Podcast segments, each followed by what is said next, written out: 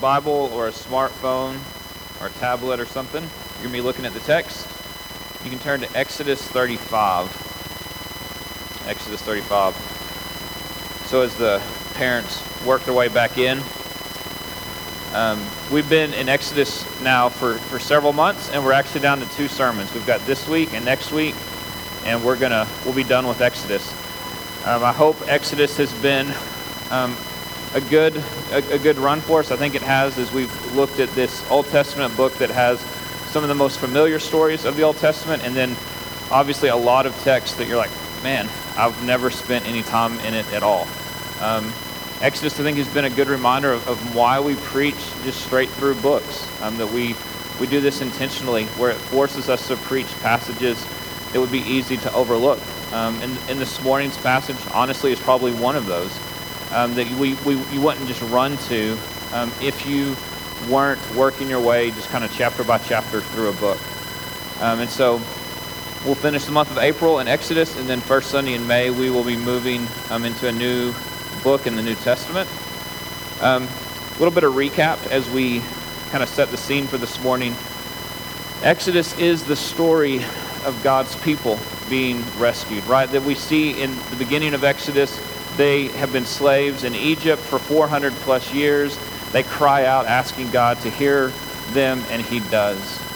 And by His mighty hand, He comes in and rescues them through Moses' leadership, through um, plagues and miracles. He rescues them out of Pharaoh's hand, leads them through the Red Sea, and then begins the wilderness trek where he is taking care of them, providing for their needs in miraculous ways, um, giving them manna day in and day out, right? Reminding us that his grace is sufficient every day, but we don't get to stockpile it for the future, right? That we have to trust him day in and day out. We've seen them now camped out at Sinai where they've been for months now, um, hearing the law being given, the, the people stood around Sinai in fear and trembling as God speaks to them, giving them the law, right? That they have now been rescued. They've been set up with a law and a covenant. I mean, they've been receiving a place of worship in the tabernacle um, that we spent many, um, several weeks looking at the tabernacle back in uh, chapters 25 through 31. And so this morning's text is a little bit unique because if you were to take the chapters that we're going to look at, and, and we're going to look at a, a, big chunk, and you'll see why here in a minute, but we're going to look basically at chapters 35 through 39. If you were to take those um, chapters and set them on top of like chapters 25 through 31, right, there's a lot that is like verbatim the same. Now, there's, there is new content, but a lot of it is exactly the same because it's walking through the, the priestly garments, how they should be made, um, it's walking through the tabernacle, how it should be built, and then it's the actual implementation of those things. And so, what was what had would have been like 13 or so chapters in a row about the tabernacle was interrupted with the golden calf. Right? That in the midst of this covenant being confirmed, right, as, as, as Moses is still on the mountain receiving the Ten Commandments, that those waiting in the camp couldn't wait any longer and they chose to rebel. They chose not to trust God. They chose to say, like, we, we understand that, that you're this, but we want something we can control, and they create a calf, right? Like they to, to worship, to say that this was the God that led us out, even though they knew that it wasn't. And that then there's consequences that come from that. As God comes down and he sends Moses back, and Moses comes and he breaks the Ten Commandments. And God says, Look, I'm going to give you what you want. You're still going to get to go to the promised land. I'm just not going to go with you. Right? The whole point of the Exodus was this was that God was meant to be with his people, and his people are meant to be with him. It's this thread throughout Scripture, and Moses mediates and intercedes on their behalf, saying, God, we, we don't want to go without you. God says, if I go with you, I'm going to consume you. I'm going to destroy you. Like they've they've rebelled in the infancy of this. It's not like they've gone for years and then they finally have started to stumble. Like it's still fresh and they've just said, God, we'll do whatever you want.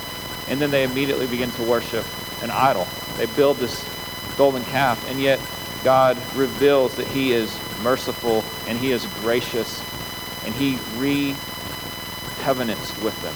He confirms the covenant. And so we have this scene, right? And it's bracketed with the tabernacle on the front end and the tabernacle on the back end. So the question then is why? Like, why so much verbatim? Because if you, had, if you were reading through Exodus like in a yearly Bible reading plan, you might have made it through Exodus 25 through 31. And then you get to the golden calf and you're glad there's some action again and you're not talking about garments anymore, right? And then you turn the page after this um, scene, this tent scene where the people are devastated because they, they're afraid they're going to lose God. And all of a sudden it's back to the tabernacle and you're like, oh, what's going on? Right? Like maybe I can just kind of skim through this because it seems really familiar and let's just, let's just move on, right? But there's a reason, right? Like scripture doesn't have repetition for no reason. So I want us to look at this. Why, why is it here? Why does it bracket this situation? And so we're going to read, I'm beginning in verse 4 of chapter 35, and then we're going to try to answer some of these questions. So remember, during the initial, um, sorry, chapters 25 through 31, the initial tabernacle, Moses is on the mountain mountain, enter, like he's talking to God, and God has given him the plans and telling them all of this. So the people have not yet received it. They, Moses comes down early because of their sin with the golden calf. Um, and then Moses returns. So now we are, um, he, Moses is now telling the congregation what God has planned for them. So Moses says to the congregation of the people of Israel, verse 4, This is the thing that the Lord has commanded. Take from among you a contribution to the Lord. Whoever is of a generous heart, let him bring the Lord's contribution gold and silver and bronze, blue, purple, and scarlet yarns, and fine twined linen, goat's hair, tanned ram skins, goat skins, acacia wood, oil for the light, spices for the anointing oil and for the fragrant incense, onyx stones and stones for setting for the ephod and the breastpiece. Let every skillful craftsman among you come and make all that the Lord has commanded the tabernacle, its tent and its covering, its hooks and its frames, its bars, its pillars, and its bases. The ark with its poles, the mercy seat, the veil of the screen, the table with its poles and all its utensils, and the bread of the presence. The lampstand also for the light, with its utensils and its lamps, and the oil for the light. And the altar of incense with its poles, and the anointing oil, and the fragrant incense, and the screen for the door at the door of the tabernacle the altar of burnt offering with its grating of bronze, its poles, its utensils, the basin and its stand, the hangings of the court, its pillars and its bases, the screen for the gate of the court, the pegs of the tabernacle, the pegs of the court and their cords, the finely worked garments for ministering in the holy place, the holy garments for Aaron the priest, and the garments of his sons for their service as priests. And then all the congregation of the people of Israel departed from the presence of Moses. And they came, everyone whose heart stirred him, and everyone whose spirit moved him, and they brought the Lord's contribution to be used for the tent of meeting, for all of its service, and for the holy garments. And so they came, both men and women. All who were of a willing heart brought brooches and earrings, signet rings and armlets, all sorts of gold objects, every man dedicating an offering of gold to the Lord. And everyone who possessed blue or purple or scarlet yarns, or fine linen, or goat's hair, or tan ram skins, or goat skins brought them. And everyone who could make a contribution of silver or bronze brought it as the Lord's contribution. And everyone who possessed acacia wood or any of, of any use in the work brought it. And every skillful woman spun with her hands, and they all brought what they had spun in purple and blue and scarlet yarns and fine twined linen. And all the women whose hearts stirred them to use their skill spun the goat's hair. And the leaders brought onyx stones and stones to be set for the ephod and for the breastpiece and the spices and oil for the light, for the anointment and for the anointing oil and for the fragrant incense.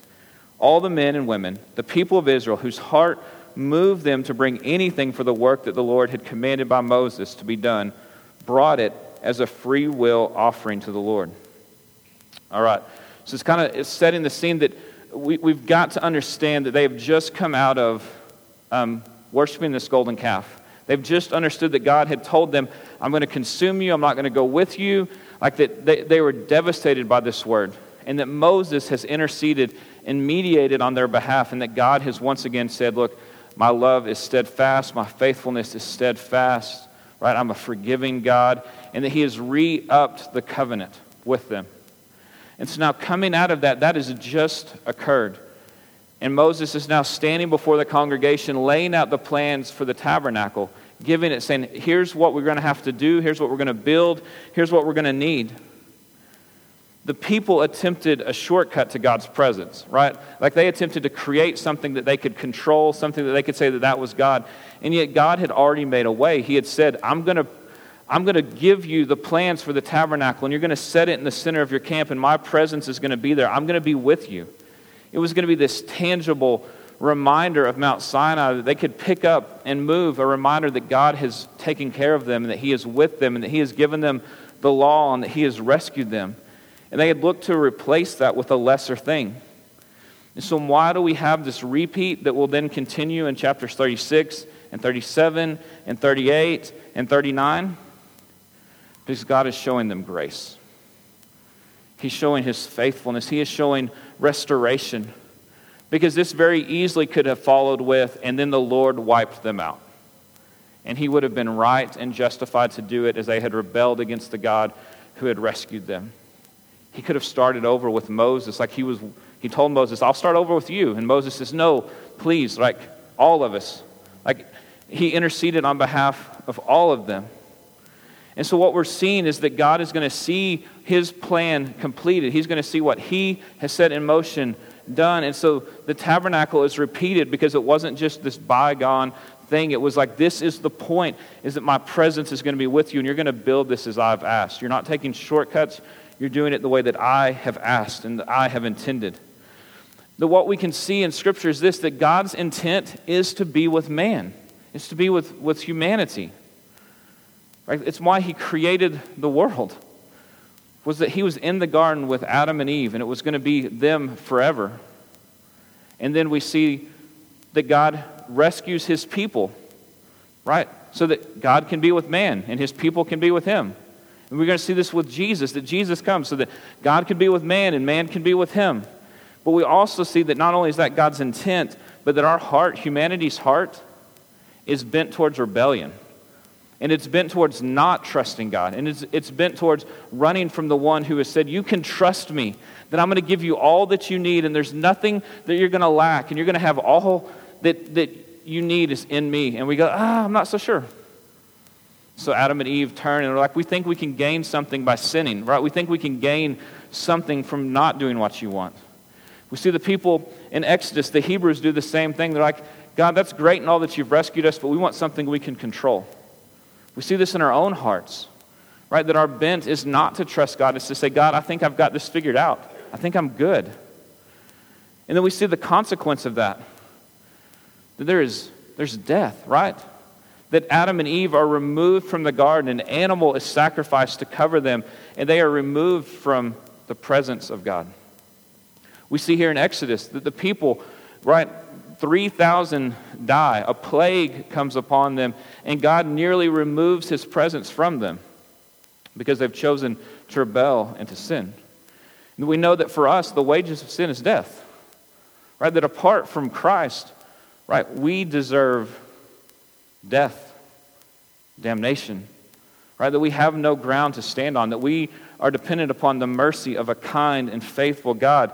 And so when we look at Exodus 35 and, and following in these chapters that you're like, oh my gosh, I don't want to read more about the tabernacle, would we read it and go, there's a faithful God whose plan was not thwarted by the sin of man? That he, he, what he has set in motion will come to be. That we can take heart in that, that the tabernacle was built to his specifications because that's who he is, and he was going to see it through. And that when he tells us that there is a day that we will be with him again because of the sacrifice of Christ, that we can trust that his plan is not thwarted by our sin and by our rebellion, that he sees it through, that he is in the process of rescuing us and making us his forever. That they are receiving undeserved grace. So, when, can you imagine the scene, right? Like, they're fearful that they're going to die when Moses comes off the mountain. Like he's gone to intercede on their behalf, and now he stands before them and he gets up and they're like, Is this it? Like, like where's he leading us? Or we're going to die, right? And Moses begins to say, We're going to build the tabernacle. God's presence is going to remain. Can you imagine? Like, they wouldn't have been bored with this. They're like, What do we do? Right? Like, what can we give? How do we make sure this is built? God is going to stay with us. He's going to move with us when we go to the promised land. This would have been undeserved mercy and grace, and they would have rejoiced in worship because God was still there. He was still faithful to them. That they would see the tabernacle and know what had almost been lost was God's presence, and what they had gained was His mercy, His grace poured out upon them is it would be built in their camp and be moved with them for, for generations to come. But we see this as a, as a community, right? Like as a people, they would have seen this. But I want you to think this also happens as individuals. Because in chapter 39, we see the priestly garments being made, and it's talking about Aaron being set up as priest. And if you were just to turn to this section of Scripture, you'd be like, yeah, Aaron's, you know, he's Moses' brother, he's a priest. Yeah, that's great. Aaron is the one who said, let's build a calf. Aaron is the one who took the gold and put it in the fire and shaped it into a calf. Aaron's the one that brought it out, right? It was his sin that he led the people that nearly had the whole nation destroyed. 3,000 people were killed over this right? Their blood was on his hands. And yet, we're going to see that Aaron is still going to be installed as priest. Right? That this morning, maybe you come in feeling like you're too far gone. Or you, you know there have been times in your life where your sin was ever before you and you felt like the blood was on your hands and you're like, the Lord would strike me down if I came close. Right? This is Aaron. Right? Like Aaron has, the, the death of folks have occurred because of his sin. And now God is installing him as priest. He knew better. His sin was huge and it was costly. Do you remember how the priest was set forth? After they were dressed and before they were put into office, back in, in, in those earlier chapters, it says that they would go and they would lay their hands on the, on the bull or on the rams. And then that knowing, saying, I'm putting my sin on it. And it would be sacrificed instead of them. We, we read that earlier, and you're like, yeah, yeah, that's, that's cool imagery. I want you to picture Aaron now putting his hands on that bull with the thought of 3,000 people dead with the thought that he had rebelled against his God and attempted to lead the people to worship a golden calf. And his hands are on that bull because God's saying, I'm still going to use you. And instead of you dying as you deserve, this bull's going to die. And his hands are on it. You think that was flippant? Right? He's putting on there going, This should happen to me. Like, this shouldn't be the bull, it should be me. That he would have been humbled at the undeserved mercy and grace that he was receiving. And then as they put those garments on him, he wasn't beating his chest in pride, going, Look at me. He would have been awed, right, at the humility and of the grace that he was receiving, knowing that he had no right to be in that position.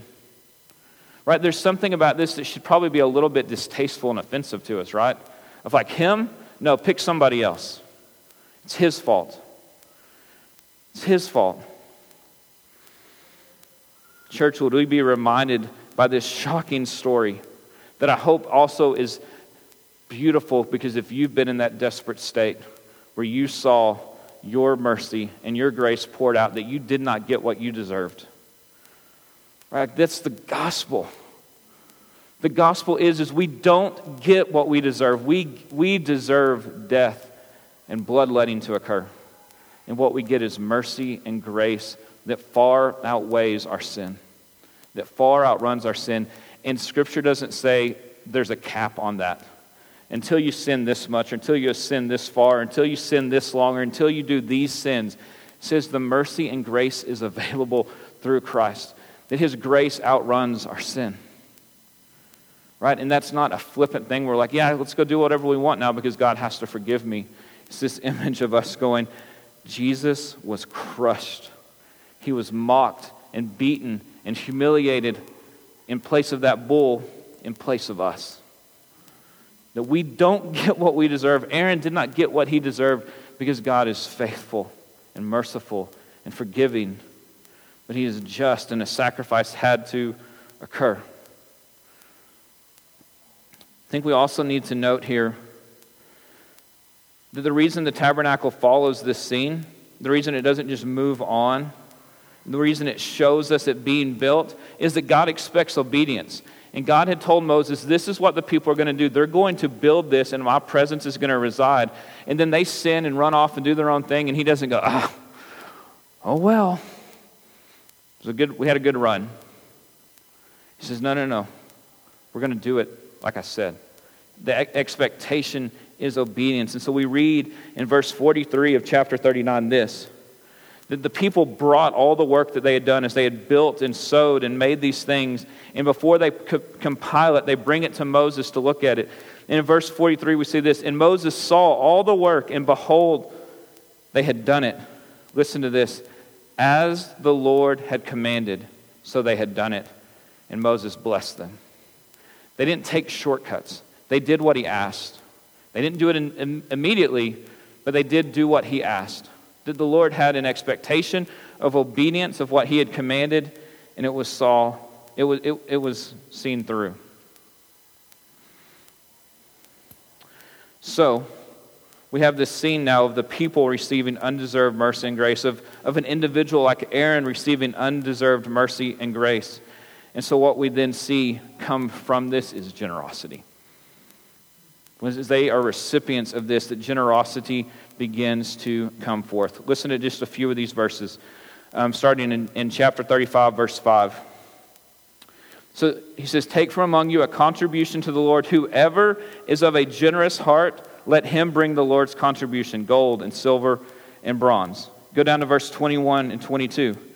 And they came, everyone whose heart stirred him, everyone whose spirit moved him, and they brought the Lord's contribution to be used for the tent of meeting and for its service for the holy garments. And so they came, men and women, all who were of a willing heart. They brought brooches and earrings and signet rings and armlets and all sorts of gold objects, every man dedicating an offering of gold to the Lord.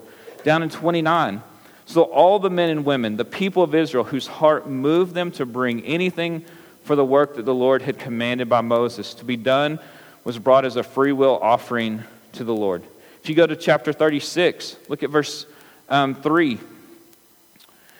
Um, or verse 2. And so Moses called um, every craftsman whose mind the Lord had put skill, everyone whose heart stirred him up to come to do work. And they received from Moses all the contribution that the people of Israel had brought. They kept bringing him free will offerings every morning so that all the craftsmen who were doing every sort of task on the sanctuary came, each from their task, and said to Moses, The people have brought more than enough for doing the work. And so the Lord commanded that the Lord has commanded us to do. And so Moses gave command, and the word was proclaimed throughout the camp. Let no man or woman do anything more for the contribution for the sanctuary. And so the people were restrained from bringing, for the material they had was sufficient to do all the work and more. And then chapter 38, 24 through 31.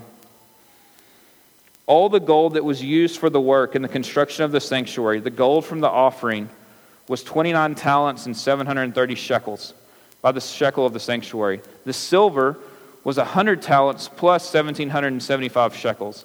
And then down in 27, or sorry, verse 29, and the bronze that was offered was 70 talents and 2,400 shekels. So it just it begins to list all that was given. And so what we see that was when they received undeserved mercy and undeserved grace, and then Moses says, Hey, so we need, we need to gather some things to build this place where the presence of God will reside among us. The people were like, Take it all. Because they knew they didn't deserve it. And they brought it every morning. They just keep bringing it until Moses, because the workers are building the, the, sanctuary of the tabernacle, and they're like, Moses, like, we've got enough. We can't, we can't use all this. And it wasn't until then that the people stopped bringing it. Right? That they brought it because they wanted to. This is a natural response to receiving mercy and grace. They couldn't repay it because what was at stake was their lives. They had already received what they could not pay back, was that they had not been consumed by God and God had not left them. It wasn't for their personal glory, it wasn't for gain.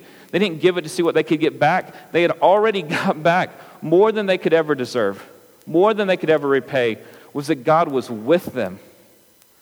and that he had not consumed them. And so they were happy to give abundantly and graciously. Verse 29 tells us that it was a free will offering. It was not out of compulsion. This was not a tax where Moses says, hey, if you want to be a part of the nation, you got to give your portion. He says, give as your heart leads, as your heart guides. And they give in abundance. They had been slaves for 400 plus years, building buildings for nothing for the glory of Pharaoh. And when given the opportunity to build something for the glory of God, they gave freely and abundantly and gladly. They were cheerful givers. The, as it went through the talents and the shekels, it was over a ton of gold. It was like 20, almost 2,200 pounds of gold that was given, over 7,500 pounds of silver, and over 5,300 pounds of bronze. It's not a small amount. It's a generous amount of abundance we also want to note that they gave from what they had already been given. Wasn't, wasn't really even theirs, they were just stewards of it. Remember back in chapter 12 that as the people were going to leave Egypt, they, they, Moses tells them that God says, Hey, ask of your neighbors. And they basically plunder Egypt because the neighbors are just like giving them stuff, right, as they leave. And so they're giving from what had already been graciously, undeservedly given to them. They had received gifts after they had been rescued, and they are now using them. Right? Like that God had rescued them from Egypt. He then lavishes gifts upon them, and now they're getting to be used for His kingdom and for His glory. We note in these chapters also that it wasn't just that they gave money, but they also gave work, and they gave time, and they gave talents. This is, again, this, this passage is one of those that while Redeemer has a core value, if we want to be generous, and that we don't just mean that in regards to money, but that, that men and women were using their time and their ability and their talents. This is the God that gave them intelligence and understanding. That women were sewing and making, and, and the people were giving things that they had because they wanted to honor a God who had graciously rescued them. Verses 25 through 26, right in chapter 35, remind us of the women um, spinning wool and sewing. Verses 30 through 36, listen to what it says. This is in chapter 35. Moses said to the people of Israel, and he, he calls out to uh, Bezalel and Oholiab, down in 34. Here's what he says about these two. He has filled them with the Spirit of God, with skill, with intelligence, with knowledge, and with all craftsmanship, to devise artistic designs, to work in gold and silver and bronze, and cutting stones for setting, for carving wood, for every work and every skilled craft.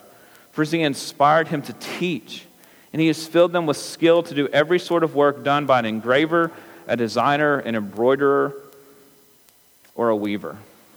Right? He says, like, he specifically put gifts and talents in people to be used for his glory as they were building this, as they're making this. And so would we be reminded this morning that we, we often we talk about people being like called of God to be in ministry, that God calls you to your profession as well. Right? That He has given you gifts and talents and understandings that are meant to be used to bless people. That He didn't just say that He gave these two artistic ability, it said He also gave them artistic ability and the ability to teach so that they could pass it on, so that they could bless others. And so, if you have abundance, it's meant to be given for the benefit of others. And that's not just in money, but it's in time, it's in talents, it's in abilities, it's in giftings. God could have dropped the tabernacle down in the midst of them. It could have been another miracle, right? Of just, I've opened the Red Sea, I've done all this stuff, bam, there's my tabernacle. I had to do it to do it right, right? But instead, he invites them to participate in an area where He doesn't have to have them, but He allows them to. Right? That we are invited into the work of God. That God uses us, right?